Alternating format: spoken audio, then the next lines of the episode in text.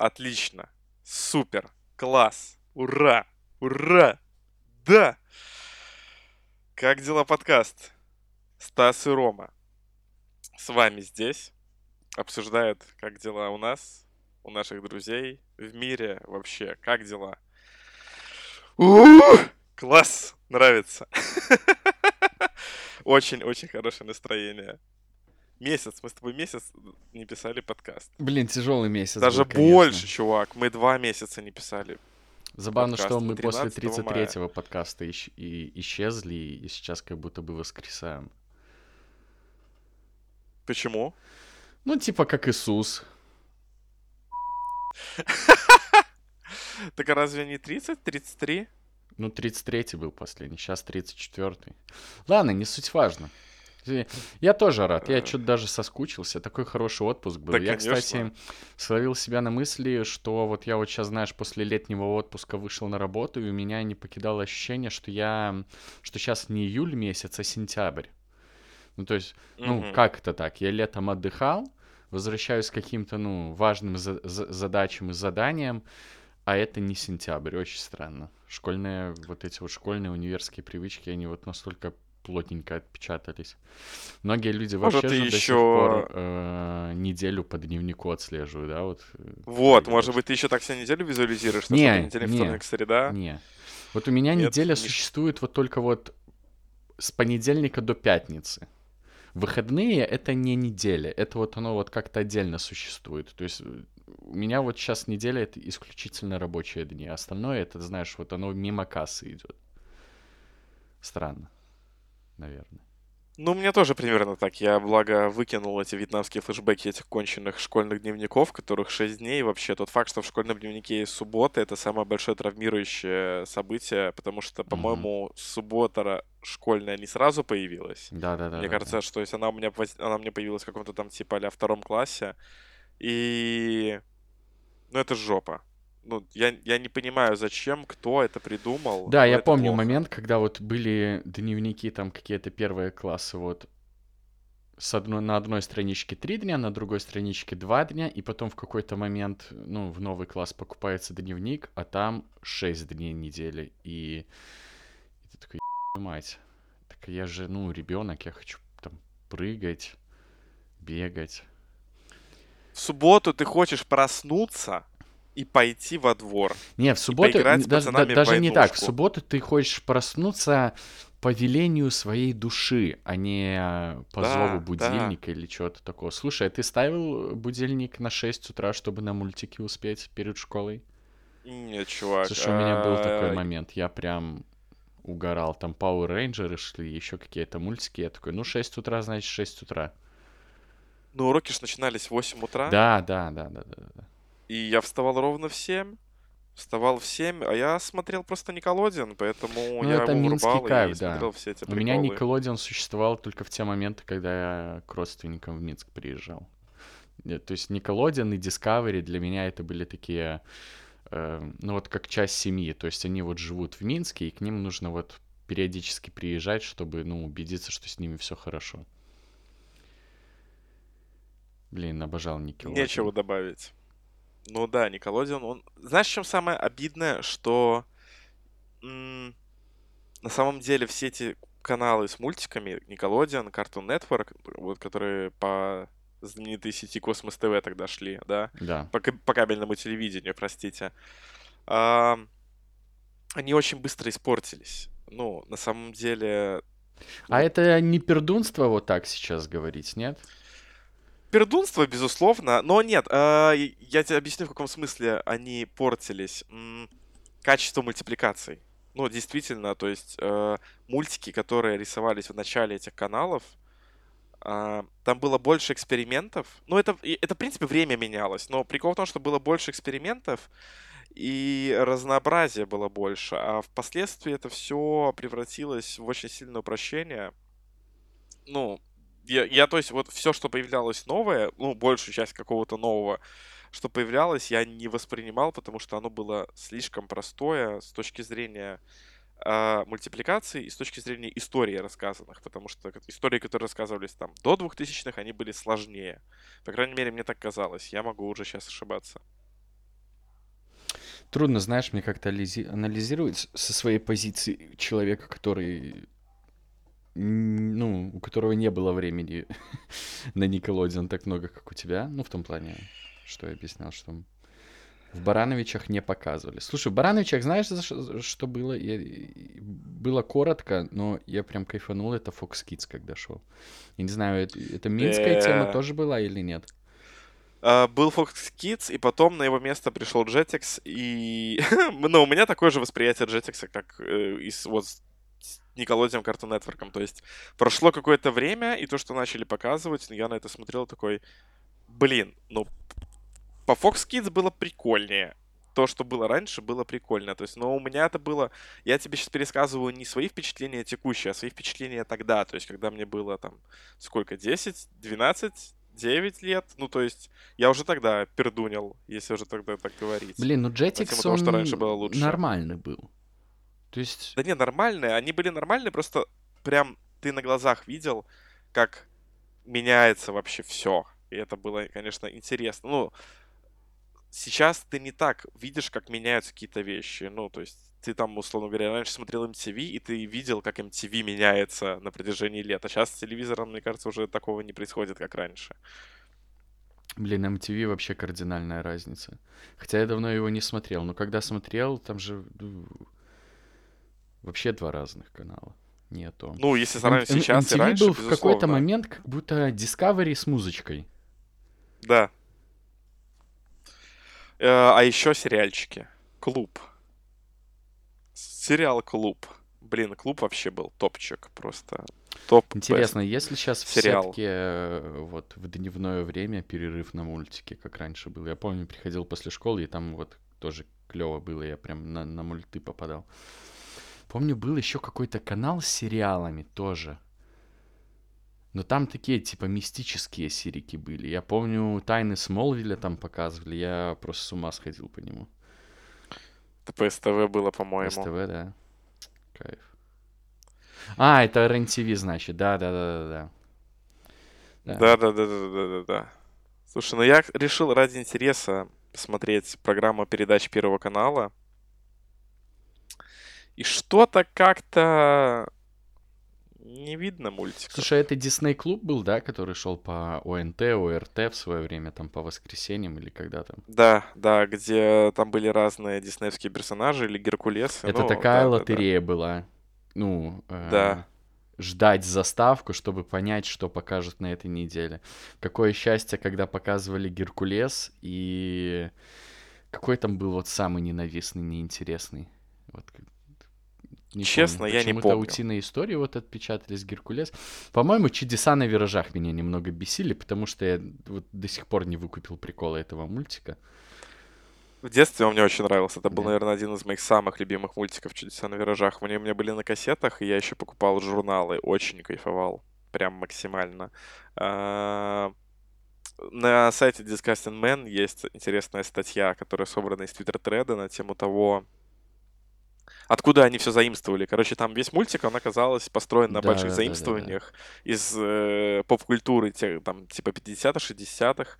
Интересно почитать. Поэтому ссылка будет в описании. Там, по-моему, Но что-то и про коммунизм даже есть. Там есть много чего интересного, серьезно. То есть там... А там, там еще интереснее, когда... а, ну, то есть в мультике есть разные страны, в том числе со- э, советы. а, и они там нарисованы, по-моему, в виде...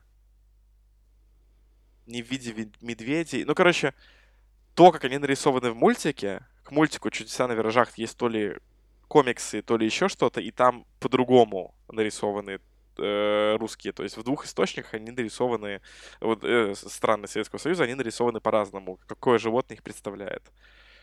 Немцев, естественно, собаки иллюстрируют, это очевидно. Хм. Который делает ваф-ваф. Я что-то сейчас задумался о разных э, ре- репрезентациях ра- разных национальностей в, разных мультиках. Сразу, конечно, сходу канадцы в Южном парке э, пришли в голову. Но вообще, блин, слушай, давай поговорим о расизме. Вот то, как показывают канадцев э, в Южном парке, это расизм? Или как это называется, дискриминация по стране? Ты хочешь поговорить в 2021 Я году не про знаю, мне просто, я пытаюсь разобраться, ну вот если, допустим, да, представим, русский называет белоруса там собакой, сутулой, и вот вас, белорусов, не должно существовать. Это расизм? Или расы это все-таки Смотри, оно давай относится так. к европеоидной, негроидной, монголоидной и вот этому вот всему? Давай, ну, про расизм это про второе, а про то, про я тебе еще про вопрос про South Park, мне больше кажется, что это а, про карикатура, ну, про Ну это стереотипы. да. Э, точно так же, как и Борат э, показывает стереотипного казаха. Эм, Слушай, Расизм, в моем понимании, это скорее притеснение, это скорее унижение на расовой почве.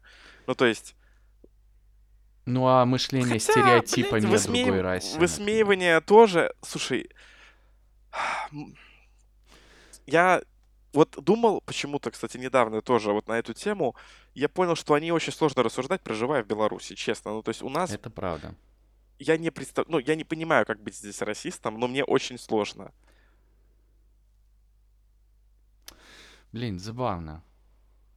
Ну как забавно? У нас жили в такой стране, где вот такого бэкграунда с разделением на свой-чужой как бы особо не было. Ну, в плане, у нас свой-чужой были представителями одной расы, и в целом там наличие каких-то там иных там монголоидных, европеоидных, это скорее вызывало удивление и вопросы, чем там какие-то. Ну, я в том плане, что если вот в Америку завозились э, население из Африки, то там как бы это все, ну, я не знаю, я сейчас очень боюсь очень российскую фразу сказать, то есть там как бы и цветом было вы- выделено вот это вот прослойка рабства. У нас как бы все белые были, и, ну, и типа... Мы своих рабо- рабами делали, Да, можно так да. сказать. Но при этом же, когда вот приезжали всякие студентики э, из других стран, даже в каких-то советских фильмах, по-моему, это было, там в полукомедийных, которые выходили ближе уже к моменту перестройки, когда там гласность, все такое, там же было показано, что они боятся по паркам ходить, потому что, ну, ваши Иваны нам там э, по морде надают. Блин, да и сколько скинхедов вообще было? Я помню, по Барановичам прям периодически я попадался на такие толпы бритых парней, Мне там кажется, мы с тобой 20. уже А? про это говорили Проговорили, когда-то, да, но блин? да. Но, но это действительно так было. Блин, так колечком сверкаешь теперь. Спасибо. Красиво. Давай, может, коротенько расскажем. Во-первых, 34-й выпуск подкаста. Это как дела подкаст. А во-вторых, может, давай коротенько, коротенько расскажем, куда мы на два месяца вообще свинтили, что было с нами. Да, давай. Как начнем? Это длинная история.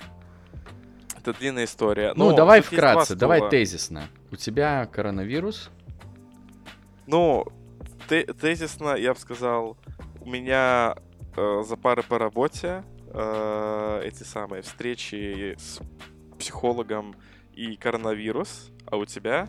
у меня большой отпуск, э, свадьба, перенос свадьбы из-за того, что у моей э, нынешней Жены. жены, как это интересно звучит, на момент первой, свадьбы, первой даты свадьбы была корона, потом из-за короны мы перенесли на другую дату, и вот все-таки поженились, и вот мы вышли на работу и как-то с отдохнувшими силами за подкаст тоже взялись. Ну, стоит отметить, что Блин. коронавирус пи***. Ну, да. И... Вообще, вот я поймал момент, когда об этом уже говорить надоело, и надоело, потому что об этом говорить тяжело, потому что за последние, наверное, вот месяца 3-4 переболели вообще все из окружения. Если первая волна, как ты знаешь, прошла, вот болели там люди, там люди, а у меня, как ты знаешь, очень точечно, то э, вот сейчас по состоянию на с- 7 июля переболели у меня вообще все. причем некоторые даже по два раза.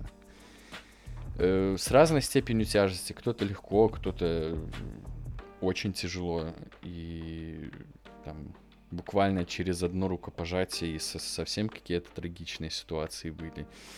И как-то вот это все уже надоело. И если раньше там что-то, знаешь, типа в голове сидело, типа, ой, там что-то с этой вакциной надо что-то там подумать, то сейчас как-то вот как щелкнуло, и вот у меня в голове как будто вот вакцинирование, для меня это уже вот состоявшийся момент, мне просто типа дойти надо.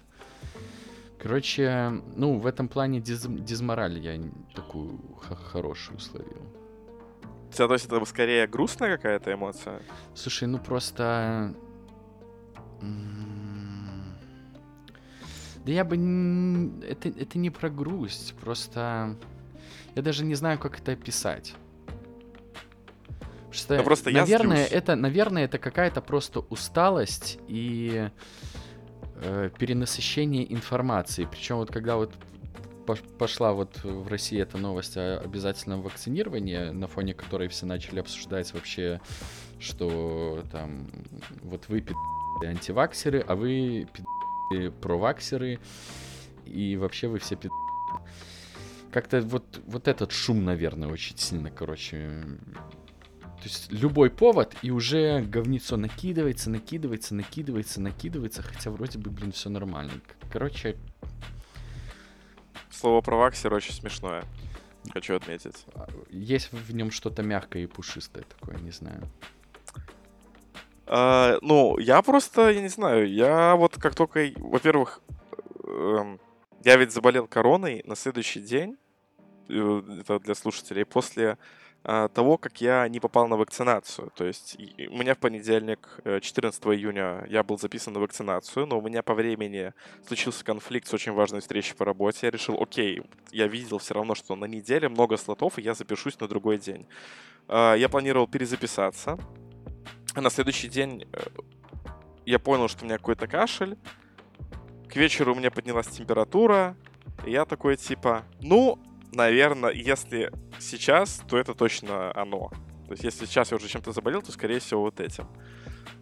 А, и я просто, я не знаю, у меня злость, потому что год назад мы с тобой сидели также на подкасте, это все обсуждали, ждали эту вакцину и думали и радовались тому, что близкие заболели, и это какая-то болезнь, которая где-то там вовне, и ты к ней, ты про нее слышишь, но ты не слышишь реальных еще историй, и тебя это не касается. То есть, а сейчас, ну, ты пришел, мы, мы, мне кажется, пришли к этому моменту, когда, как ты сказал, уже вокруг все болеют, и сами переболели. То есть ты переболел, я переболел, у тебя вот Полина переболела. И меня уже просто злость берет, потому что когда я смотрю на количество э, вакцинированного населения, ну типа вашу мать. Ну то есть год назад мы этого хотели, а сейчас... Это знаешь, это вот мне очень напоминает... Э, разговоры в IT-компаниях про переезд. Я вот такую аналогию провожу, да, когда поднимается вопрос, кто готов переехать вот туда?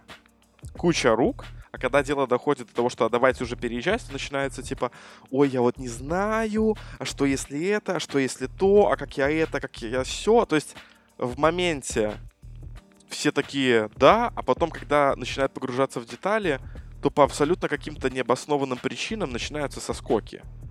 Хотя, казалось бы, ну, и, и, и с вакциной тут все проще, учитывая, что уже достаточно хорошо все объяснили, ну, как это работает.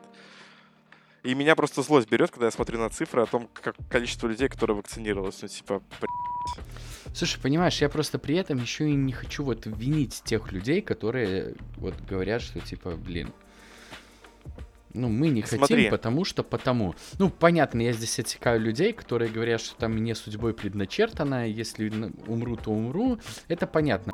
Окей, хорошо. Э, дай вам бог, удачи и все такое. Что такое ощущение, что вот мы против хорошо вооруженной армии последние полтора года там стойко стояли, пока нас расстреливали, нам дают автоматы, и мы такие, ой, не, в у нас есть копья, мы копьями пока потыкаем, нормально. Ну, ну и винить, типа, как бы, да за что? Ну, у нас же вот до сих пор статистика. У нас каждый день 10 человек умирает. Как такое может быть? Каждый день. Такого не, не бывает. Мы с тобой на математическом факультете учились. Такого не бывает. Как такое может быть? И, и, ну и в целом информационной же повестки на эту тему никакой нету. По телевизору я недавно смотрел телек после футбола, там новости пошли. Э, тоже был так впечатлен, не знаю, просто там до сих пор живут августом. И у них все про это. Причем я так обратил внимание, что, ну, там несколько сюжетов подряд были про то, как каких-то чуваков посадили.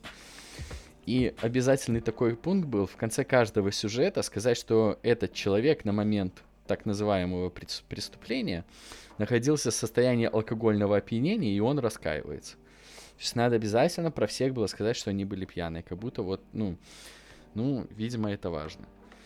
И но это ну, второй момент, похер. который... Ну, для людей типа... короны не существует, типа. Да даже нет, нет, смотри, давай так. Я, я на это смотрю вот чисто как с точки зрения работы типич, типичный B2B кейс. У тебя есть, ну, а, у тебя есть некий сегмент людей, которым нужно принять какое-то решение на вот этих экстремумах, да, то есть э, резко против, резко за, там все равно не подавляющее большинство. Чаще всего, когда людям нужно принять решение, очень большую э, э, когорту занимают сомневающиеся. То есть сомневающихся точно всегда больше в таких вопросах, чем людей, которые резко против или резко за, за что-то, да. Э, и вот с сомневающимися людьми у меня есть два момента. Первое, то, что ты вот сейчас озвучил, да, то, что нет информирования, то, что ну, людям не объясняют, почему это важно и как это работает, это, безусловно, проблема. Но это проблема нашей системы, про которую я уже... Я уже никому не верю, ничего не жду. Да, нашу систему, аспект... которую... Все ты правильно, Стас, сказал. А есть второй момент, который а, про людей. Вот этот момент меня злит больше, потому что он показывает безответственность и некую халатность, я бы так сказал, по отношению к окружающим. Потому что я вот буквально вчера смотрел видео. Ты в курсе, как в Тайване развивался коронавирус? Не. Там история очень классная. У них типа, когда в 10 или в 11 годах впервые в Китае была вспышка SARS, то есть, ну, тоже вот какой-то там этой самой болезни, uh, у них появилась прям какое-то у нее там крутое прям название. Короче, у них появилась структура, которая в случае, если начинается эпидемия, она берет контроль за населением. И она имеет право проверять данные там типа из э, из полиции, из здравоохранения, из туризма. То есть она агрегирует в себе данные о людях, чтобы понимать, какие люди э, находятся в высокой зоне риска и низкой зоне риска, какие люди, скорее всего, здоровы. И, соответственно, когда у них есть набор медицинских данных, данных о перелетах, о путешествиях, данных о месте проживания, о контактах, то фактически сейчас, когда была эпидемия коронавируса, они очень быстро определили людей по вот этим вот когортам, и у них еще, если ничего не путаю, есть электронные, то есть у людей есть электронные эти самые бейджики, назовем их так, на котором помечается, что и как. Uh, у тебя, ну, в каком ты сейчас находишься статусе, по которому ты можешь проходить по городу, ну, какая-то такая история. И суть в том, что они очень быстро всех людей, которые в высоком риске, связались с ними, отправили их на двухнедельный карантин жесткий, и эти люди сидели жесткий двухнедельный карантин. А людей с низким риском всех обеспечили масками и необходимыми вещами, чтобы они просто ходили там, ну, защищенно, да. И у них на протяжении, вот, у них до мая этого года, если я ничего не путаю, у них статистика заболеваний была 10 человек, ну то есть реально 10 человек. И там вот в этом выпуске от Vox прям показано, что они на протяжении года жили нормальной жизнью. То есть в то время как там в Америке той же были жесткие локдауны и был трендец, люди не выходили на улицу. В Тайване все было ок. Но сейчас, когда вот в мае так, я так, если я правильно понял, так сложилось, что они меры попустили, а появился дельта-штамм, который э, распространяется быстрее, то с туристами вместе начали залетать, короче, э, начал залетать коронавирус, и у них там просто график, он такой типа, то есть, вот он, условно говоря, очень низко-низко, и потом вот так вот поднимается, понимаешь, то есть там до 500 случаев в день, то есть с 10 до 500 резко поднимается, но вроде как они сумели справиться с болезнью. И я так к чему говорю, к тому, что там население, оно прям дисциплинировано, ну то есть они видимо, годами научены, у них дисциплина, а у нас этой дисциплины нет. Меня конкретно вот бесит очень сильно человеческий фактор, потому что я со многими людьми разговариваю, я говорю, ты будешь вакцинироваться? А и нет, я типа здоровый бык. Или а и нет, меня пронесет. Ты Потому что именно вот такие вот люди, ну, я не, я не говорю это людям в такой форме, но я сейчас к некому э, знаешь, образу обращаюсь, что этот образ который не думает о том, что вирус именно на таких людях продолжает мутировать. И, соответственно, мы люди, которые ну, для себя приняли решение вакцинироваться. Опять же, это решение каждого. Тут я, я не говорю, что, э, как сказать, с одной стороны, я очень сильно осуждаю, с другой стороны, я, я не хочу вот так там говорить, что ты обязан вакцинироваться. Типа, принимай это решение, но просто, если ты это принимаешь решение не с точки зрения здоровья, а вот с этой точки зрения, что меня пронесет, мне кажется, это некая позиция. Потому что вирус продолжает мутировать, и в конечном итоге те люди, которые пытаются с этой болезнью справиться, чтобы все стало окей, мы в проигрыше, потому что она продолжает мутировать. Это значит, что в какой-то момент вакцины, которые есть сейчас, могут перестать работать. И это значит, что все пойдет по новой кому это надо. Я не очень хочу, чтобы вот это все привело к тому, что те вакцины, которые есть сейчас, окажутся вообще, ну, пустышкой против э, мутировавшего вируса. Человеческое отношение еще забавное наблюдение. Смотрел, когда футбол, а сейчас, ну, Евро идет, чемпионат Европы. И формат чемпионата Европы в этом году такой, что, ну, обычно он проходит в одной стране. То есть там разные города, mm-hmm, да. но страна одна. Э, сейчас же это проходит э, там много-много-много стран. Там Санкт-Петербург, Будапешт, э, сказал страны, mm-hmm. города перечисляют. Ну, суть, короче, понятная, думаю. И забавно, в общем, проходил матч, точно не скажу где, по-моему, может быть, в какой-то Голландии. То есть какая-то европейская страна. И там на трибунах люди сидели прям ромбиком. То есть там в этой стране, то есть сказали, типа, заполняемость 50%, все должны сидеть через одного. И там сидели в идеал просто. То есть один человек, пустое кресло, один человек, пустое кресло, один человек, пустое угу. кресло. И это реально на картинке выглядело такой шашечкой. Прям идеал, да, идеал. Да, да, да. Ни одного человека не было, чтобы он типа там с корешем потел или что матчи с Питера. Там допустили еще меньше людей. То есть там, по-моему, заполняем, заполняемость была в районе 30-40%. Ну и что ты думаешь?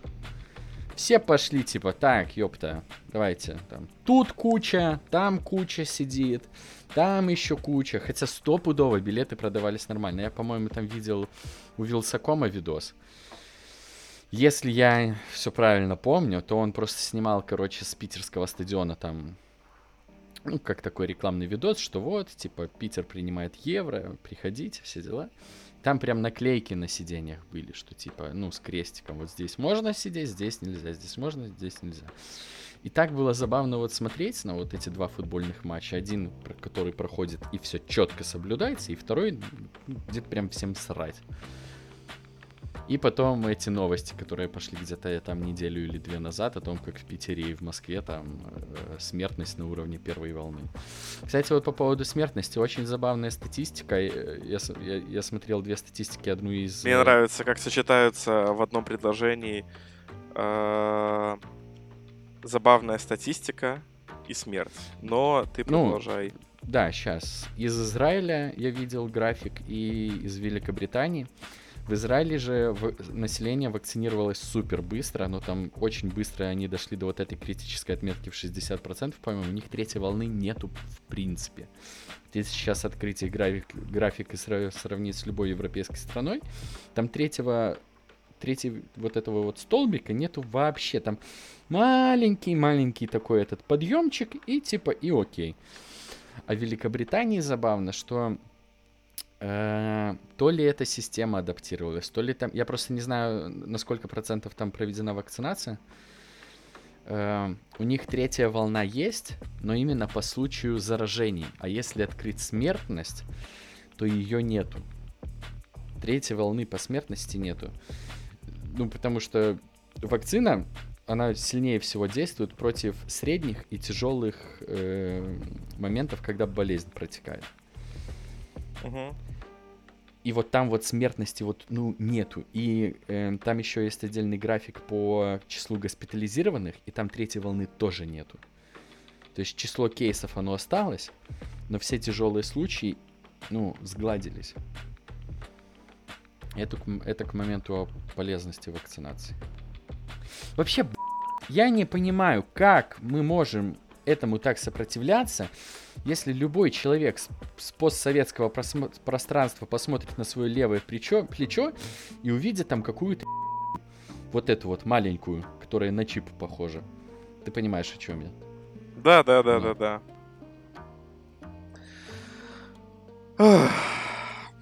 Я думаю, я, кстати, по этой штуке раньше в ГУЛАГах просто людей сканировали и по привычке. Какая ужасная шутка. Да. Смешная, но ужасная. Я думаю, мы закончим эту тему. Просто наш посыл... Ну, мой, мой, по крайней мере, посыл очень простой. Если вы не болели и не привились, и вы не знаете, что вам делать, как минимум, сходите к терапевту, э, просто проконсультироваться. Как максимум, если вы здоровый бык, у которого нет никаких проблем с тромбами, нет каких-то, я не знаю, предпосылок к сердечным заболеваниям, к аллергии и всего прочего, пунктов вакцинации, насколько я знаю, как в Российской Федерации, так и у нас в Минске, достаточно. Сходите и привейтесь. А, но лучше все-таки проконсультироваться с терапевтом перед этим. Аминь. Аминь. Я вот что хотел сказать. Эм, я разблокировал злость э, на терапии. Я, короче, немножечко поделюсь опытом встреч с психологом. Во-первых, мне это все еще очень нравится. Э, и это прям, наверное, одно из лучших вложений в этом году, потому что я не помню, обсуждали мы терапию на подкасте или нет. Кажется, что нет. Нет, нет.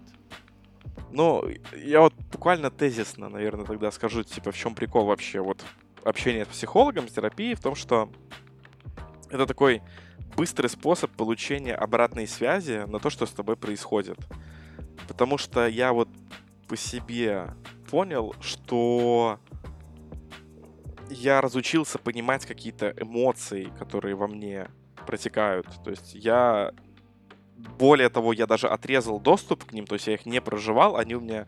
Вот у меня, наверное, с сентября 2020 года, 19 года, сентября 19 года, я себя отрезал от злости, от агрессии. То есть это вот у меня был такой период, когда я стал больше таким, типа, ненасильственное общение, добрый вайб, мы команда, ни на кого не ругаться, каждый принимает решение сам, люди разные, вот эта вот вся штука. И я незаметно для себя вот прям отрезал от того, чтобы нормально так позлиться, нормально так кого-то пропесочить за то, что он и это на мне на самом деле сильно сказалось, потому что я одновременно с этим еще и отрезал, как оказалось, какие-то важные для меня вещи, например, конструктивную критику. Потому что она у меня, она у меня иногда летела вместе, то есть у меня такой был микс желчи и конструктивной критики, и так они были очень связаны, отрезав злость, я вот эту вот способность критиковать отрезал. Хм, странно, и обычно еще... просто у чуваков, которые очень агрессивно на что-то реагируют, конструктивная критика в этот момент вообще не присутствует. И когда они отключают первое, то включается второе обычно. Забавно, что у тебя ну, это вот связано. У меня это связано по причине а, того, по, по, по манере общения. У меня просто манера общения такая, что я даже если выдаю некую конструктивную критику, ну то есть я хочу донести человеку, что некие я не знаю, там, диз... например, в работе дизайн не очень, да, вот дизайн, там, который сделал дизайнер, не очень, или, ну, ладно, и, или обсудить, там, решение конкурентов, да, для меня вполне окей было раньше сказать, это говно, потому что и я дальше давал конструктив. Понимаешь, то есть у меня вот такой вот микс из того, что я сначала такую гнильцу даю, такую токсичную связочку, а потом даю конструктивную критику. И у меня вот во многих вещах вот так, короче, я себя отрезал от злости и так далее. Я вот ее наконец-то разблокировал. И стало очень легко. Я прям сейчас, если меня что-то очень злит, я прям не, не щажу никого. Я за всю хурму прохожусь по вещам. И возвращаясь к теме, почему терапия это круто, потому что это вот очень крутой механизм быстренько вообще быстренько, ну, про провести тебя через один и тот же сценарий, чтобы какую-то эмоцию или какое-то переживание, оно было настолько в тебе сильным, чтобы ты смог с ним войти в контакт. То есть, вот у меня моя первая встреча была, мы на этой встрече, меня, мне семь раз подряд сказали, что я несу мой, э, мой психолог. Он мне семь раз подряд сказал, что я несу я каждый раз, у меня эмоция, которую я испытываю, она прям как шарик надувалась внутри меня, я на уровне ощущений в теле это чувствовал. А, и при этом это было разное. То есть сначала это было там грусть, непонимание, потом грусть, потом я пытался это избегать. То есть у меня адаптивных механизмов защитных тактик я испробовал... Вот я каждый раз испробовал какую-то защитную тактику. То есть я сначала уточнял, потом э, пытался типа загладить это как-то, потом в отрицание уходил, потом в избегание, то есть потом я злился, потом я пытался как-то человека, то есть я пытался как-то его успокоить, типа сказать, ты знаешь, я был неправ, да, давай закроем это, он такой, не, не, братан, мы идем дальше. И в конце мы поняли, что я на самом деле злюсь. Я на самом деле очень сильно злюсь, меня прям это накаляет. Я хочу высказаться, я вот высказался, и он такой, о, супер, эмоция. И вот я к этому разблокировал контакт, и мне очень нравится. И нравится, что э, на, каждом, на каждой встрече получается все лучше вот именно входить в контакт с эмоциями, то есть учиться их грамотно слова проговаривать ртом, что я сейчас вообще испытываю, какая это эмоция, какие ощущения, какое переживание. И это круто. Поэтому, я не знаю, ну, психология, мне кажется, это не, ну, встреча с психологом это не для всех, безусловно. Я думаю, кому-то хватает и саморефлексии, кому-то хватает медитации, йоги, тантры и других вещей.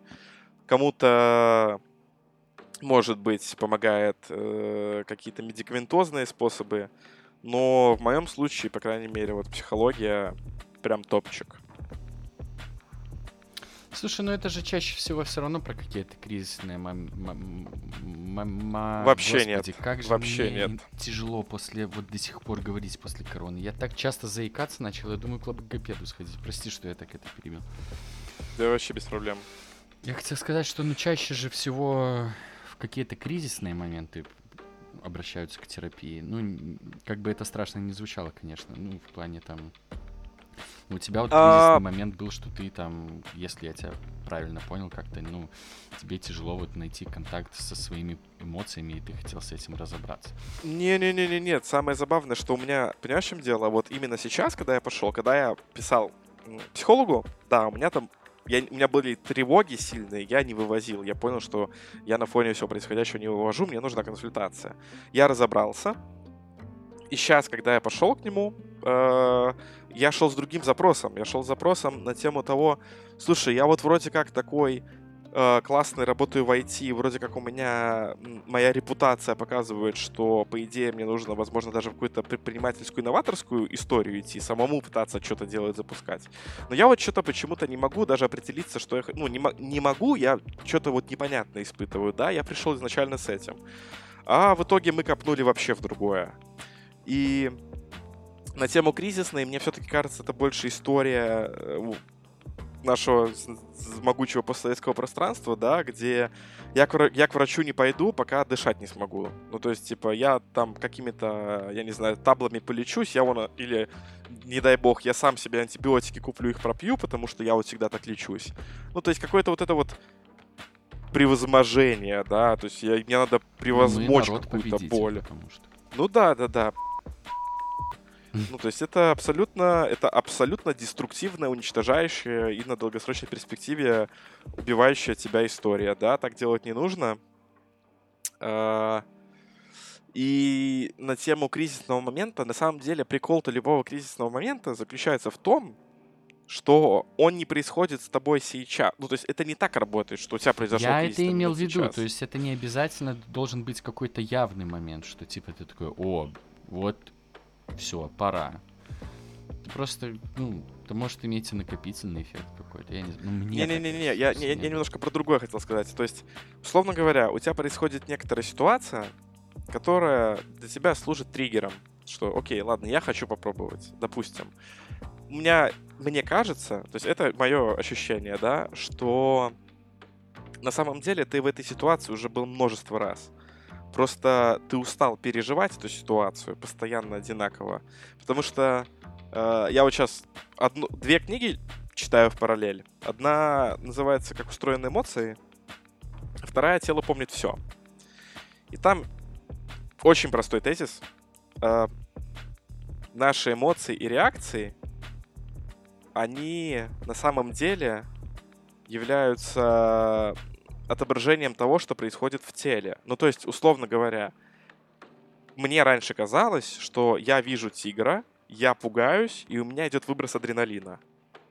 Ну и кажется, звучит логично. На самом деле происходит это наоборот. Происходит какое-то событие, у тебя вырабатываются на это событие гормоны, и эти гормоны формируют у тебя некоторую эмоцию. То есть и эмоции все, они э, ну, нет универсальных эмоций, они от человека к человеку абсолютно субъективные. Каждый переживает некоторые, некоторые события по-разному, в их организме происходят разные вещи, и, соответственно, тело в одной и той же ситуации, наше с тобой тело может запомнить абсолютно разные вещи. И, соответственно, если ты, условно говоря, в детстве один раз в какой-то ситуации сильно-сильно испугался, есть невер... не нулевая вероятность, что ты этот испуг будешь в дальнейшем переживать одинаково. Потому что твое тело запомнило, что я пугаюсь вот так. И это очень забавно, потому что ты можешь прийти, э, условно говоря, с тем, что «Ой, я вот недавно что-то пережил, и мне очень-то плохо», а оказывается, что тебе всю жизнь вот так плохо. Потому что твое тело один раз пережило какое-то вот это вот событие, и вот так вот его запомнило. И потом тело запомнило, как реагировать, и у тебя на реакцию в теле происходит эмоциональная реакция. Ну, то есть не эмоции формируют то, что происходит с телом, а сначала происходит реакция в теле, которая фиксирует эмоцию, которую ты будешь проживать. И, соответственно, их можно в каком-то смысле перезаписывать. И это важная история. Ну да, ну да. Пример, кстати, И добавить клёвый. нечего? А? И добавить нечего? Ты все очень четко по полкам разложил. Ну, просто я думал, как я думаю, как и многие думают. То есть я думал наоборот, что то есть, э, эм, эмоция провоцирует все, что происходит в теле, и что в каком-то смысле такая-то, ну, не то, что универсальная Слушай, на, на история. поверхностном уровне, да, мы же просто не ощущаем, что у нас там вырабатывается в этот момент в организме. Поэтому для нас же, ну, первопричиной эмоций является, ну, для сознания нашего. Или мы о разном сейчас и говорим? Не-не-не-не, о том же. Ну и вот во второй книге, которая «Тело помнит все», я этот пример уже слышал на какой-то из лекций, но я вот сейчас читал книгу и снова на него наткнулся. Для меня все-таки было ужасом. То есть тот факт, что там очень интересно рассказывается, как вообще развивалась психология, с, э, терапия, э, лечение людей, у которых там все более серьезные расстройства. Но там очень интересный пример был про девушку, у которой была булимия. И ну, это когда ты ешь и потом блюешь едой, да? Переедаешь, потом блюешь, чистишь организм, то есть ты постоянно тебе нужно чистить организм. А, и, соответственно, ее положили в психушку и начали лечить. И там был, короче, там был момент, когда она отказывалась есть, и врачи ее насильно, короче, заламывали и вводили ей трубку с пищевым раствором в желудок. И как оказалось, вот это, и у нее там была реакция дико эмоциональная. Ну и, короче, как оказалось, э, для нее вот это вот все было переживанием травматического опыта в детстве, когда ее вроде как насиловал брат и отец. И она переживала то же самое. И у нее булимия на фоне этого сформировалась. И получается, что она, попав в заведение, в котором, по идее, ее должны вылечить, она проживала тот же травматический опыт, который провоцировал ее болезнь. И, соответственно, ее лечить нужно было совершенно по-другому, и лечить нужно было изначально другое. Ну, то есть булимия была следствием событий травматических ее детства. И это прям для меня такой взрыв мозга, то есть насколько это сложно работает. Как часто вот мне интересно вот такие ситуации происходят, что я прям вижу вот такое вот наплевательское отношение э, врачей, которые работают вот в таких вот специфических заведениях, где типа ты заходишь, такая, ну все понятно, и вот это вот туда, это туда, это татар мне что тут это копать вглубь, ну, разбираться. Слушай, не хочется, конечно, клеймо ставить на все вот так вот. Но вот знаешь, блин, и ты, и я, когда болели короной, вот когда тебе звонят из этой районной поликлиники, и ты прям чувствуешь, как человеку на тебя наплевать. Это твердый факт. Э, при этом, ну, понятно, что там у врачей тоже есть какая-то профессиональная деформация, но э, ну, это не тот случай, когда вот врачу надо выйти и сказать какой-то плохой диагноз, а это просто тебе звонят, а, ну что там, ну, болейте, если будете умирать, тогда набирайте. Ну, вот. Ну, смотри, все-таки я бы это ставил на разное, да, то есть вот эту историю, которую я рассказал, она немножко о другом, она происходила очень давно, когда вообще в психологии очень многого не знали, то есть это 70-е, по-моему, годы. И, и там очень много чего не знали вообще, как это работает, то есть это еще, по-моему, до это до появления антидепрессантов, это до 80-х. То есть, по-моему, в 80-х начали появляться антидепрессанты, которые помога... начали помогать людям медикаментозно. И это, то есть, все-таки больше история про то, насколько нужно быть внимательным к вещам, к тому, что ты делаешь, и особенно, что ты делаешь с собой. Ну, то есть мы, вот, ну, человек настолько еще, на самом деле, интересно неизученный, я не знаю, компьютер, аппарат, механизм, э, организм. И как много интересных вещей, которые всплывают сейчас. То есть вот эта вот книга, которая все это описывает, она была издана в 2014 году. А, только сейчас, то есть можно узнавать какие-то такие вещи, если ты простой обыватель, да, а не варишься в этом всем, не являешься врачом. А на тему того, что ты сказал про врачей, которые вот так вот относятся, слушай, ну это профдеформация в каком-то смысле. Особенно, особенно вот, когда мы говорим про поликлиники и какие-то госинституты, ну, ты для них еще один больной. К сожалению, это так. Может, даже и к лучшему. Ну, блин. Просто хотелось Нет, бы, для чтобы них, делали для них точно к на мировую пандемию и... Вот это же тоже Про- вырабатывает вот это вот наплевательское отношение к болезни. Со стороны обывателя, то есть не врача, то есть человека, который обратился за помощью. Я тут перескочу на рубрику «Советы сериальные». Я вот пока болел короной, мы посмотрели с Марго записки юного врача по Булгакову. Я не читал. Я не отсосанный в этом плане, я много чего не читал. А, но в этом сериале реально первом сезоне, первые четыре серии, вот там события развиваются, когда они, по-моему, в начале прошлого столетия. И суть в том, что там происходит то же самое, что и сейчас. Там приходит человек к врачу. Там, там сцена вообще просто идеальная. Приходит э, больной к врачу и типа говорит, у меня вот такая вот проблема. Врач его осматривает, у чувака сифилис, и врач ему говорит, вы понимаете, что вы умрете? Ну типа, а, начинает панику, а там главный герой, э, юный доктор, который только выпустился из э, московского мединститута или что-то типа того, его отправили куда-то в Перди, в какую-то, короче, непонятную деревню быть врачом, и он такой, я был там, типа, топовым-топовым, я все смогу, и вот к нему ходят такие пациенты, у которых сифак, э, он начинает пациенту объяснять, что вы не понимаете, это очень серьезная болезнь, нам будет проявляться так-то, так-то, так-то, вам нужно это, это, это. А больной сидит и говорит, слушайте, у меня с носом проблем, дайте капли. Дайте просто капли. И там и, ну, это по факту, э, я так понял, повесть плюс э, роман, повесть, я не знаю, плюс э, сериал. Это история вот об этой именно профдеформации, когда врач с благими намерениями, он хочет действительно нести добро, лечить людей, просвещать людей и делать хорошее, но за счет того, что, ну, в первую очередь человек должен думать сам о себе. И там вот это вот четко показано, вот эти вот люди, которые сами о себе не думают, они приходят и говорят, слушайте, ну, типа, ничего страшного, дайте капли. И все. И там в какой-то момент там, типа, через пару серий первого сезона, он вместо того, чтобы уже вот так вот, то есть он когда пережил много вот этих вот э, таких сеансов общения с людьми, там серия, которая показывает, как к нему на протяжении дня ходят люди, а он им просто выписывает капли, мазь, мазь, капли, капли, мазь, мазь, капли, капли, мазь, мазь, капли, капли, капли, капли. То есть он уже к этому начинает относиться так и, перес... и, и забивает. Ну, то есть, да, безусловно, хотелось бы, чтобы врачи относились э, к людям в таких ситуациях, ну, я не знаю, проявляли заботу, что ли, можно так назвать. Но у меня есть стойкое ощущение, что сложно становится проявлять заботу к тем, кто очень редко проявляет заботу к сами к себе.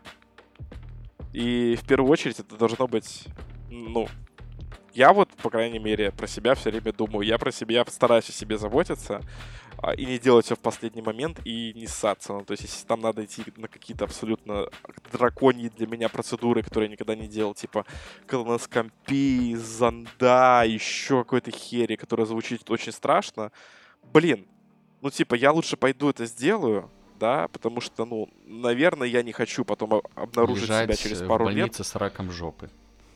Да, я не хочу этого.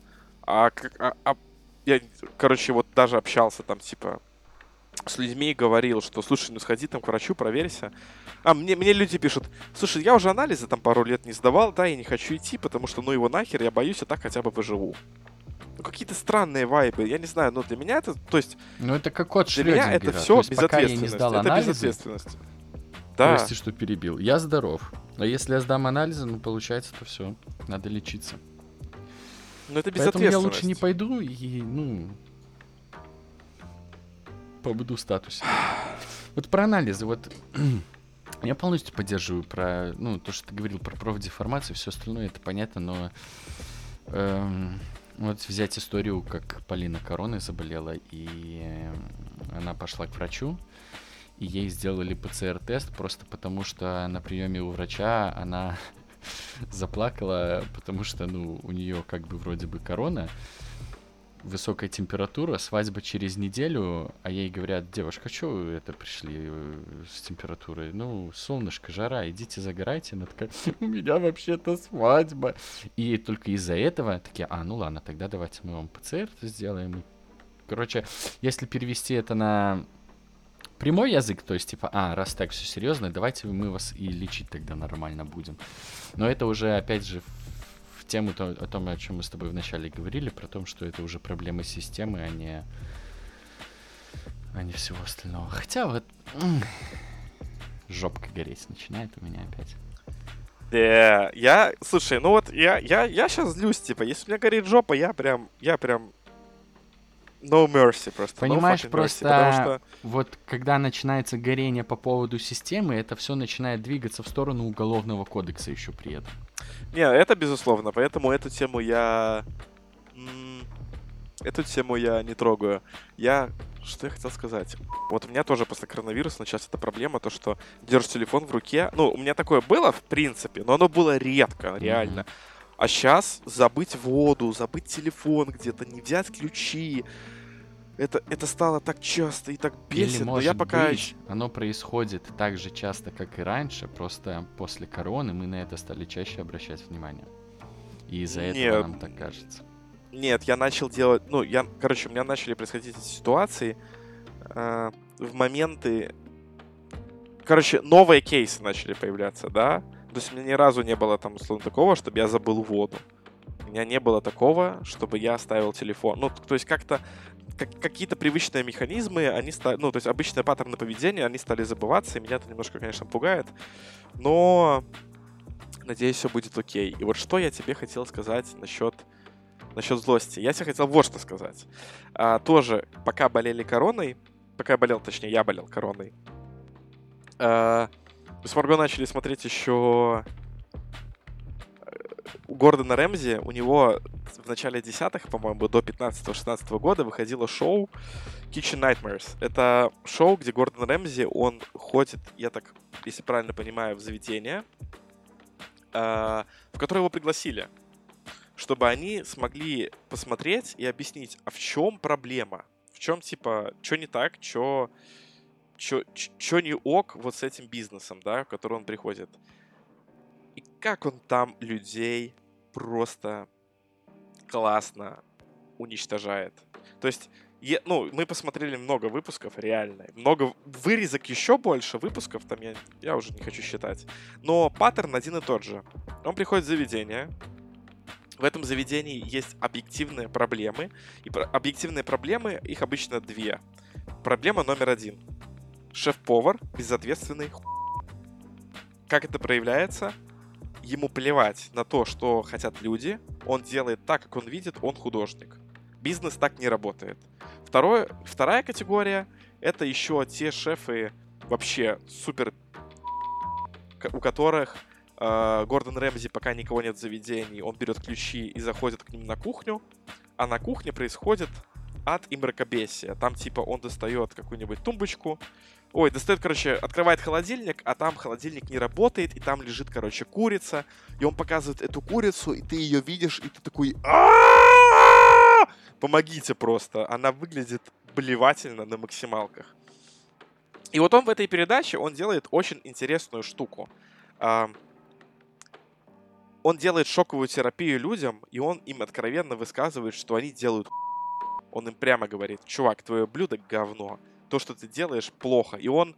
Это, это такая терапия реальностью. То есть он окунает людей в реальность, он им говорит, как это все на самом деле, в очень грубой, жесткой форме, потому что людям нужно это сделать. Они вот, это я тебе объясняю, то есть то, что я вижу как паттерн того, что происходит. Люди, которым он это говорит, они настолько уже живут в какой-то фантазии, настолько в галлюцинации, представления о мире, что по-другому нельзя. Ну, то есть ты, кроме как окунуть их грубо в реальность, ну, они ничего не поймут.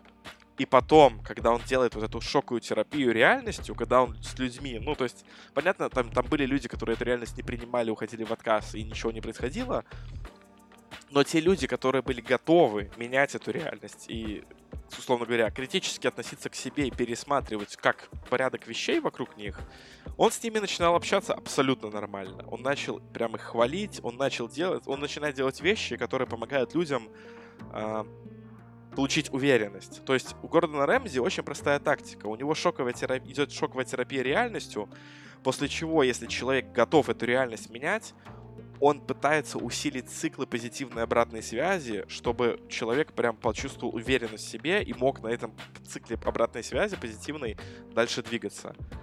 А, я вот это все смотрел, и я такой, давно я этого не делал, потому что мне, ну, то есть вот это вот мои вот вещи, которыми я занимаюсь в последнее время, типа, ну, блин, ну, ну да, ну вот, а вот попробуй посмотреть с другой точки зрения, попробуй переживать человеку, попробуй посмотреть глазами другого, может быть, ты вот не подумал о нем, вот это вот вся такая ненасильственно добрая, э, позитивная херня, ну, она круто, что я в себе, мне кажется, очень хорошо обработал и знаю, в каких ситуациях по отношению к кому ее нужно применять. Но я напрочь забыл, что иногда нужно просто давать людям подщечины и типа проснись, ты обосрался. И вот Гордон Рэмзи очень круто это делает. Мне прям супер нравится. Много мыслей сейчас. Я почему-то сразу задумался, что сам факт агрессии, когда ты кому-то проявляешься, очень сильно от него стресс ловится. Ну, у меня, Что ты имеешь в виду? Ну, то есть, мне тяжело, тяжело агрессия дается. Она дается, когда ее проявляют по отношению к тебе Нет, или проявлять ее по отношению к кому-то? Меня... А почему? Ну, я некомфортно себя чувствую. У меня сразу... Ну, стресс. То есть для меня это стрессовая ситуация. Если там прям вот агрессия начинает проявляться, просто даже в какой-то разговорной форме, где там надо накричать на человека, у меня это сразу переходит. Ну, я нахожусь сразу в состоянии стресса. Причем очень сильно. Ну а почему ты винить сопряжено. себя а? начинаешь? Что? Ты начинаешь себя винить, или ты. Э, нет, мне больше кажется, что мне просто неприятно это делать. Ну это странно. Ну, то есть, ну, если тебе это. Ну, тебе это хочется делать, ну, в моменте, то есть, когда, когда происходят такие моменты, тебе хочется наорать на человека, там, ему в грубой форме что-то выразить? Mm, нет, э, когда это происходило искренне, это было скорее непроизвольно. Ну, я, То наверное, такой Даже, тезис. наверное, это скорее стресс под, подталкивал к агрессии. Наверное, так будет правильно. Ну, просто мне кажется, что если тебе искренне хочется, ну, то есть в какой-то грубой форме изложить какую-то мысль, потому что контекст ситуации этого требует. То есть понятно, что я, условно говоря, если мы будем с тобой сидеть, а, и ситуация того требовать не будет, я не буду на тебя просто так орать, это, ну, контрпродуктивно. Но если ситуация того будет требовать, и мне будет хотеться это сделать, ну, я не вижу никаких проблем. Ну, и если тебе хочется на человека наорать, но при этом когда тебе хочется, ты все равно испытываешь какую-то непонятную штуку. Но я бы сказал, это нужно нести к психологу, разбираться, типа, а что там еще есть такое, то есть что там с этим, с этой хотелкой, потому что, ну, все да мне искренние не хочется, хотелки... понимаешь, вот не хочется. Вот я вот сейчас проанализировал, а я в орешь? последний раз кричал на человека, вот именно, знаешь, так агрессивно кричал, э, это было года 4 на назад, и это было вот с с следствием стресса, то есть там был тяжелый разговор, меня вот вкинуло в состояние стресса, что э, человек не хочет делать то, что я его прошу, и из-за этого это вот все вылилось в агрессию такую А, тяжелую. ну это классика. Да, поэтому не знаю. Ну и я вот из такого про агрессию вот что вспомнилось, по-моему, года два назад или полтора, вот был такой момент, когда вот сдали нервы, я просто, ну, на работе был тяжелый момент, я просто вышел на уличку и куст, ну, хотелось прям. Ну, знаешь, проораться. То есть там пацаны вышли на курилку, я вместе с ними думал по базарю, и я такой понял, не, надо, короче, пойти куст, чтобы полегчало. Полегчало, на самом деле. Вот. Ну, наверное, мой поинт вот про Рензи был то, что... Ну и про свой оп- опыт психологии, соответственно, он про то, что э, нет серебряной пули, нет одного решения для чего-то. То есть есть... Мой вот психолог очень классную фразу сказал, которая мне вот прям такая глаза открыла, да, это то, что э, у людей есть энное количество молоточков, ну, ну, то есть, есть много разных ситуаций, для которых, скорее всего, нужен какой-то свой прибор. Но в среднем у человека есть пару инструментов, которым он обычно пользуется. И вот я для себя в этой, вот в этой вот аналогии понял, что я целый инструмент положил в ящик, закрыл его и решил, что так, молоток, короче, я не хочу больше использовать, я на все буду использовать перышко, даже если мне нужно заколотить гвозди. А, Ну и просто вот эта вот агрессия, злость, она, ну, может быть хорошим инструментом. Ну и подавление ее, скорее всего, ни к чему хорошему. Вообще подавление чего-либо, мне кажется, это такая бля, опасная история. То есть она, скорее всего, приведет к чему-то в дальнейшей перспективе очень, в долгосрочной перспективе чему-то очень плохому. В этом плане я согласен, да. Это да. Мне очень сейчас жарко сидеть. Я вы- вы- вырубил вентилятор, Братан. чтобы он не шумел э, на У записи. меня просто, я чувствую, как под маской я прям слизываю пот. Вот, кстати, насколько слушатели. кайфово носить маску зимой. Она как вместо шарфика. Настолько отвратительно Мгм. летом. Это просто баня. Но превозмогаем. Что поделать? Время такое. Ну, все ради подкаста. Слушай, ну, то есть мы так долго не писали, ну, я сейчас даже не про подкаст. Просто там на улице, когда ее носишь. Не, ну это, там, это вообще очевидно. Это да. даже тем, кто переболел, надо носить. Да, это да, безусловно. да. Ты знаешь, я вот я, я для себя понял, я маску ношу, ну, не, не потому, что я беспокоюсь, на самом деле, о людях. Я ношу это как символ того, что еще мы еще и это надо делать. Переболел ты, вакцинировался ты, неважно. Ну, надо это делать. Если хотя бы один человек меня увидит и такой, блин, точно маска? Класс. Я сделал то, что я вот Да, это хорошая функция. Наверное, вот на каком-то подсознательном уровне я делаю примерно так же. То есть это скорее, ну, не инструмент себя обезопасить, а просто продемонстрировать. Ехал недавно, кстати, в лифте в галерее.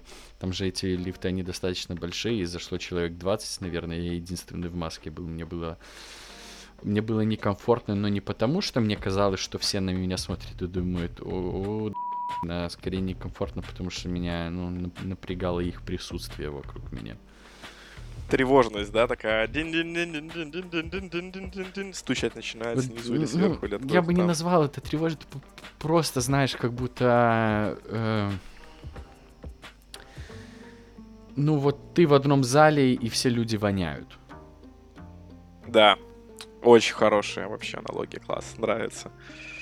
Да. Все, кто Блин, как будто бы кто-то пернул, знаешь, пердуны. как будто бы кто-то пернул в лифте, но это ситуация, когда ты единственный, кто не пернул. Да, да, да, да, да, да, да, да, да, да, да. Да, очень хорошая. Эм, Слушай, я хочу чуть-чуть, совсем немножечко, тоже я, мы не затрагивали в подкасте, но поделиться какими-то крутыми штуками, которые выходили, которые посмотрели. Ну, я уже поделился чем-то, но вот прям я очень хотел поделиться. Это... Я, по-моему, тебе рассказывал, ты, наверное, скорее всего, не посмотрел мультсериал Invincible. Ты, наверное, не посмотрел, да? Неуязвимый. Нет, нет. Слушай, я все еще не так очень, блин, тяжело мне дается что-то новое, к чему я не готов, и как-то я и не заставляю себя. Как-то вот все. Но это когда он уже, получается, давно, он в мае месяце первый сезон закончился, это сериал, мультсериал, мультик по комиксу Роберта Киркмана, который это Netflix «Ходячих все. мертвецов». Нет, это Amazon Prime. Я понял. Я не знаю, где этот мультик доступен. Ну, я думаю, ну, а, скорее всего, а только есть на там русская площадках. у него локализация? Я не знаю. Я предполагаю, что, скорее всего, на платформах, ну, стопудово перевели, потому что мультик очень популярен, стал популярен.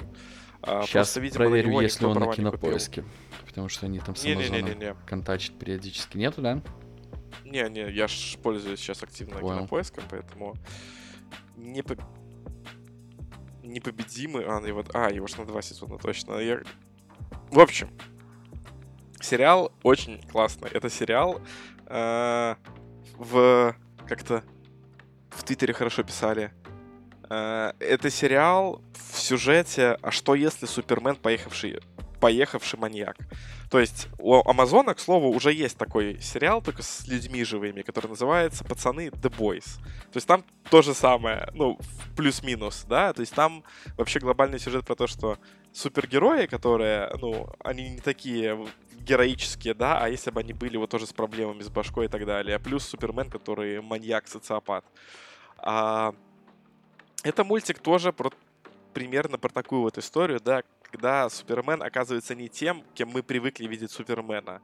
И он вот, собственно говоря, про сына вот этого а, а-ля Супермена этой вселенной, который родился на Земле от матери э, человека, то есть э, там, там, там получается, отец а, он инопланетянин, который прилетел с другой планеты, который по сюжету прилетел на Землю, как защитник Земли, посланный от расы вильтрумов, вильтрумитов, я не знаю, как они переведены на русский.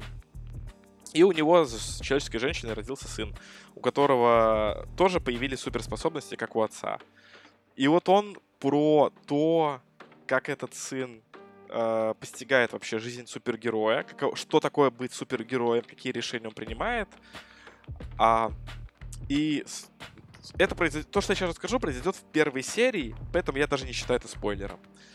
Там просто прикол такой, что есть команда а-ля Лиги Справедливости, тоже там типа а-ля Флэша, Аквамена, Супермен, о, Бэтмена и так далее. И вот это вот а-ля Супермен, я, блин, забыл, как его зовут, а, он к ним не присоединился. Он обособленно, то есть он типа решает вопросики, но он ни в какую группу не вступал. И вот в первой серии всем членам вот этой вот лиги чего-то там поступает э, сигнал о том, что всем прибыть срочно в штаб. И они прибывают в штаб, и у всех соцсигнал, и все такие, а кто его подал? Здесь же никого не было. И в этот момент появляется вот этот а Супермен и начинает их всех по одному месить. И прикол в том, что первые полчаса сериала, они такие, как будто бы ты смотришь мультик про супергероев, в котором все так хорошо, классно, злодеи не умирают, а их садят в тюрьму, или они, я не знаю, прыгают в люк и говорят «Я еще вернусь!» и убегают в люк, да? И просто в какой-то момент хлоп, и, и вот такой слом происходит, где, казалось бы, позитивный персонаж в виде Супермена просто жестко, с мясом, выдавливая конечности, всю местную Лигу Справедливости. И ты на это смотришь такой, типа, what the fuck is going on? И вот весь сериал, он вот про то, как пытается понять, а кто убил эту Лигу Справедливости, почему он это сделал и что с сынишкой. Он взрослый, кроваво-мясной, очень хороший. И прям я вот первый сезон посмотрел, дико кайфанул. Э, и его продлили сразу на два сезона. Комикс уже закончился, поэтому это законченная история, которая, как, насколько я понял по отзывам, в мультсериале даже местами лучше, чем в комиксе.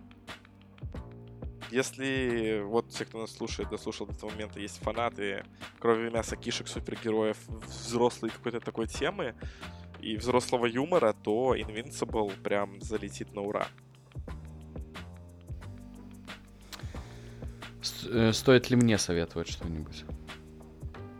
Хочешь ли ты посоветовать что-нибудь? Да, Я просто хотел. да.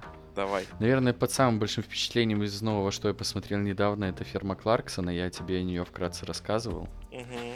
Э, Тоже на Amazon Prime, кстати, вышло, что выглядит как реклама и что как бы очень хотелось бы.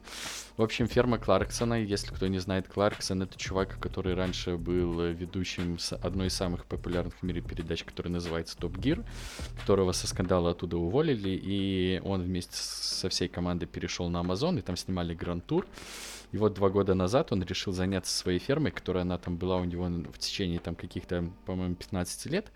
Просто ей до этого занимался другой человек, он уволился, и он решил так, ну, раз у меня есть большая земля и большая ферма, то будет, будет наверное, правильно все-таки лет уже под сраку, хоть раз ей позаниматься. И э, вот он в своем возрасте, там, 60 или сколько, 60-70 ему где-то вот в этом промежутке лет, он э, в первый раз, собственно, занимается фермой. И не просто там каким-то участком, участком там в гектар 2, там 450 акров земли, то есть гигантские там, ну, несколько гигантских полей, объединенные в одну гигантскую ферму, и вот туда заходит человек, который до этого землей был исключительно на вы, и максимум, что он с ней сдел- делал, это ездил на ней на машине.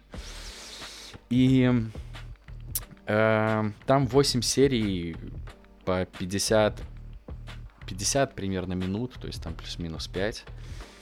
И каждая из них это про превозмогание, обучение и принятие каких-либо там решений, которые э, каждый раз заканчиваются совершенно по-разному и про взаимодействие с другими людьми, которое вот происходит у него на этой ферме. Очень забавно в этом всем. Ну, вообще это все выглядит как такая вот один большой сюжет Топ Гир про фермерство. Потому что, ну, в Топ Гир работали одни из лучших операторов э, телевизионных передач, там невероятное качество картинки, и я так понимаю, вот какая-то часть этой команды и делала это шоу про ферму. Выглядит все потрясающе. Любой скриншот чуть ли можно на, на обои ставить. И так как Кларксон веселый такой чувак-шоумен, это все выглядит как такая большая комедия про, я не знаю, как попаданца. Вот чувак, который попал на ферму и пытается с этим всем разобраться, и при этом еще постараться за этот сезон за год заработать денег. И весь сезон вот он начинается с посева урожая, там, по-моему, в октябре, и вот заканчивается в следующем октябре через год, где этот урожай убирается и принимается решение, что же делать дальше.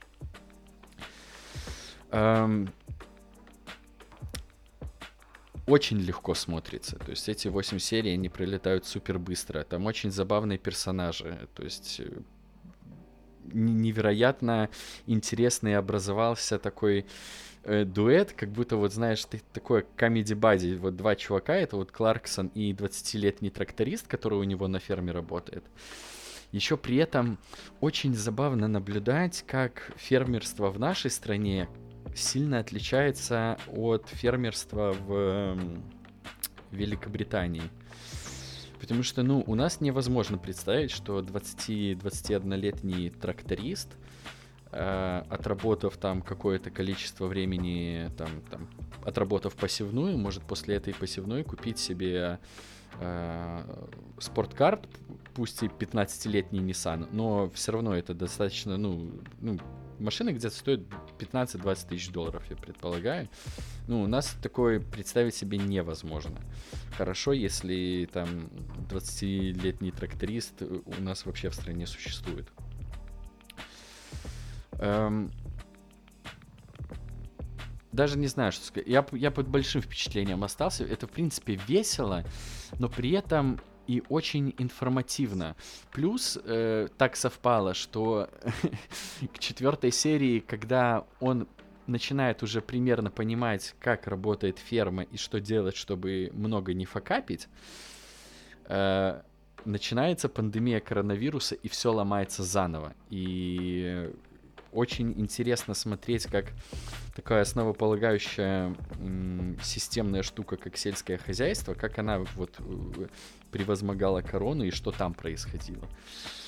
Когда там вот эта социальная дистанция, то, что рестораны не работают, и из-за этого там, допустим, цены на овец взлетают, и то там 70 голов стада, оно, ну, которое как бы в теории должно было быть выгодным его иметь, как оно в одночасье становится никому не нужным, и по факту так кормить эти 70 голов нет никакого смысла, потому что это, ну, убыток. И что с этими овцами делать? Очень много вот таких похожих вопросов начинает подниматься, когда стартует пандемия.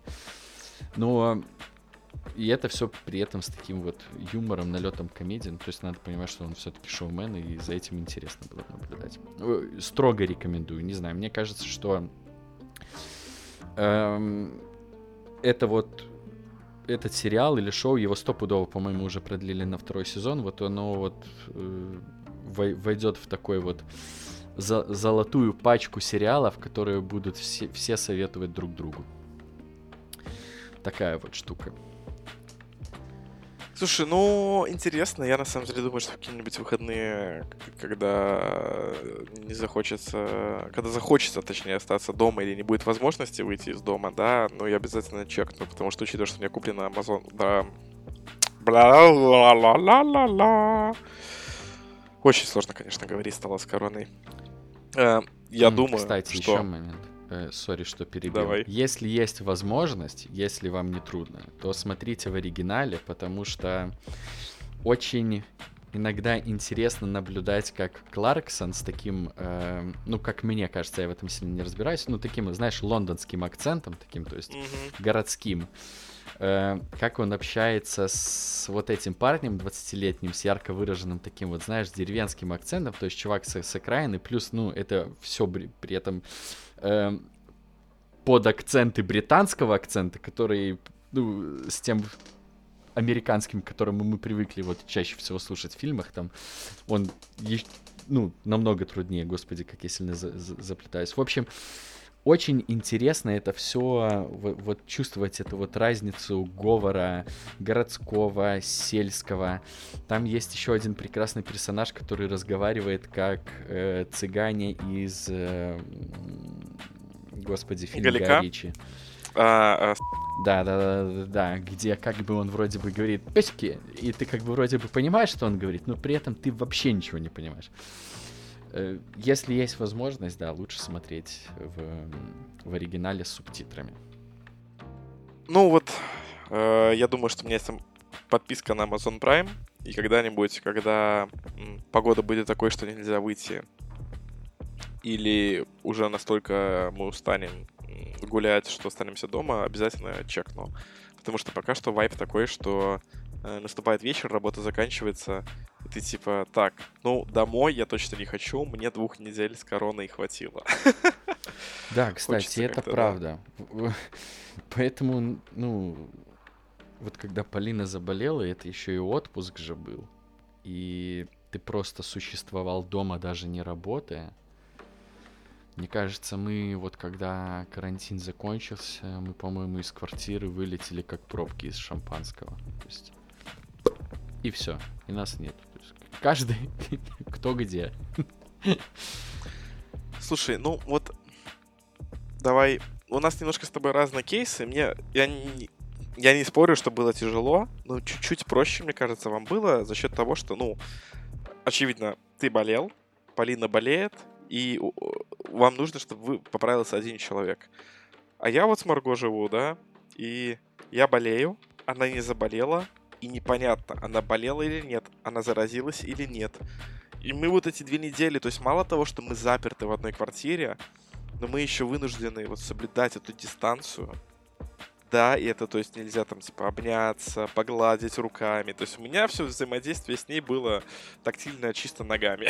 То есть, я лежал в кровати ну, с температурой 39,6 и гладил ее руку ногой. Как-то так. Это, было, Ну, я тебе скажу, что несмотря на то, что я болел, мы как бы с Полиной, ну, тоже не тесный контакт совсем держали. Потому что сколько же было этих случаев, когда люди болели после того, как уже там переболели. У Валеры, например, же, ну, Вала после первого захода на корону у него вообще антител не образовалось. Они он благополучно два месяца назад переболели снова все.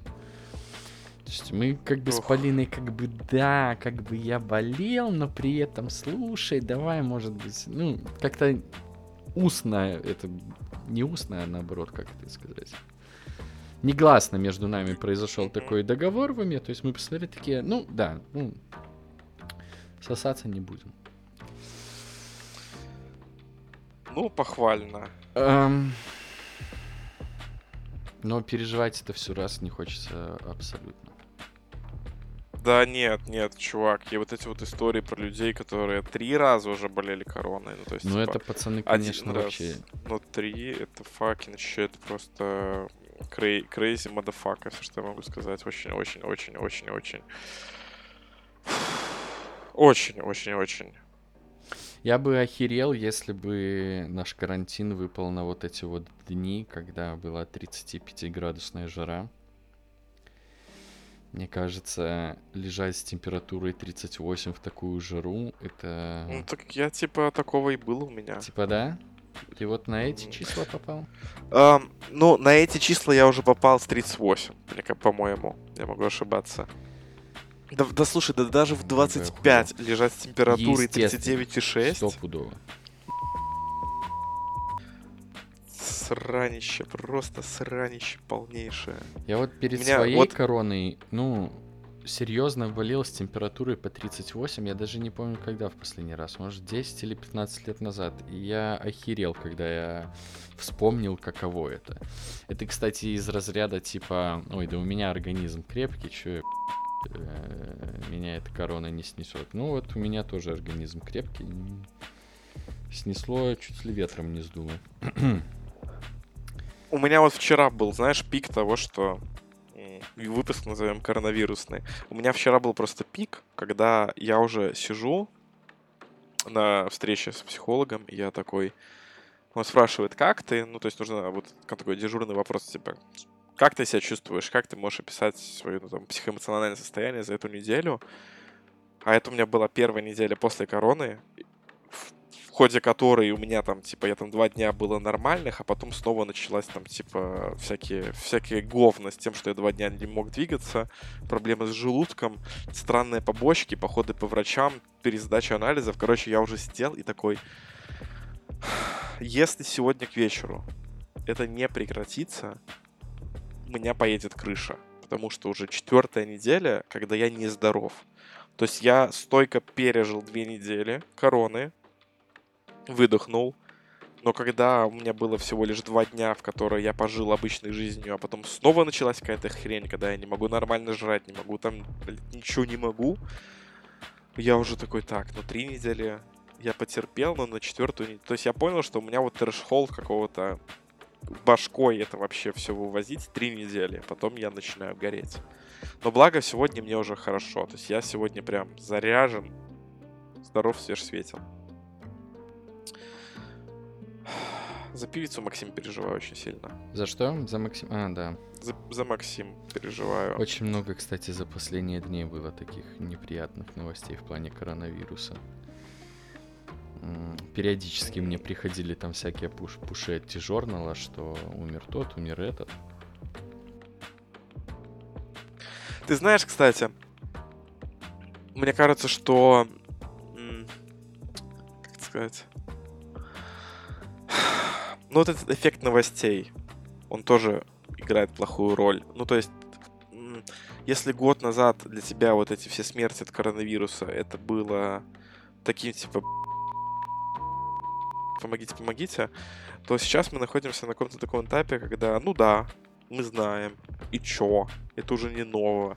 Ну, то есть, ты А, не так понимаешь, остались только... в это. Остались-то новости о знаменитостях, которые были всегда. Знаменитости всегда умирают. Это стандартная практика. То есть вне зависимости, пандемия сейчас или нет. Об этом объявляют всегда. Просто полтора года назад, когда это все начиналось, в новостях были личные какие-то истории. Что вот семья там какая-то, вот там был отец, за которым... И там у каждой была какая-то вот своя мелкая история. То ли где-то там врачи и, не хотели делать тест на корону, и в итоге вот так вот вышло. Где-то там и ИВЛ не хватило. То есть в начале всего этого были вот эти вот маленькие-маленькие личные истории, которые каждый Ну, они же все равно трагичнее воспринимаются, чем э, сегодня умер, э, скончался артист, великий реж- реж- режиссер, такой-то, такой-то, был знаменит тем, что то-то, то-то. И ты такой, ну, понятно, такое у нас чуть ли не каждый день происходит. И вот это все к этому состоянию сейчас и вернулось. Ну, да, как бы.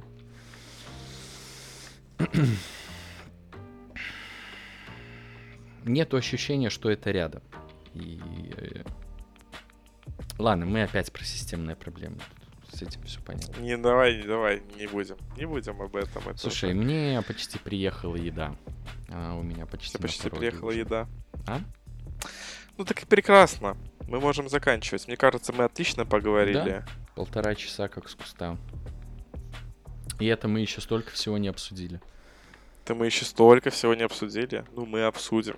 Да. И напомним тем нашим любимым, классным, хорошим слушателям, которые нас дослушали до конца, что это был «Как дела?» подкаст. Нас Подписывайтесь можете на нас. Подписывайтесь там, где удобно. Мы доступны везде. Вот такие мы ребята. И слушайте нас там, где удобно. Ставьте нам сердца, ставьте нам колокольчики, лайки, звездочки. Вот, вот все то, что может выразить вашу любовь. Пять звезд, вот это вот все ставьте нам. Мы вас будем очень сильно за это... Мы и так вас любим, а за это прям супер любим. И оставляйте нам обратную связь. В форме обратной связи она есть в описании к выпуску каждого подкаста. Просто вот открываете и погнали. Она очень быстрая, и там очень красивые картинки нас с Романом. Вам понравится. Все, расходимся, Роман, да? да, все. Дай вам бог здоровья. Не Всем болейте, пока. пожалуйста, и будьте сознательными гражданами этой прекрасной страны. Пока. Пока.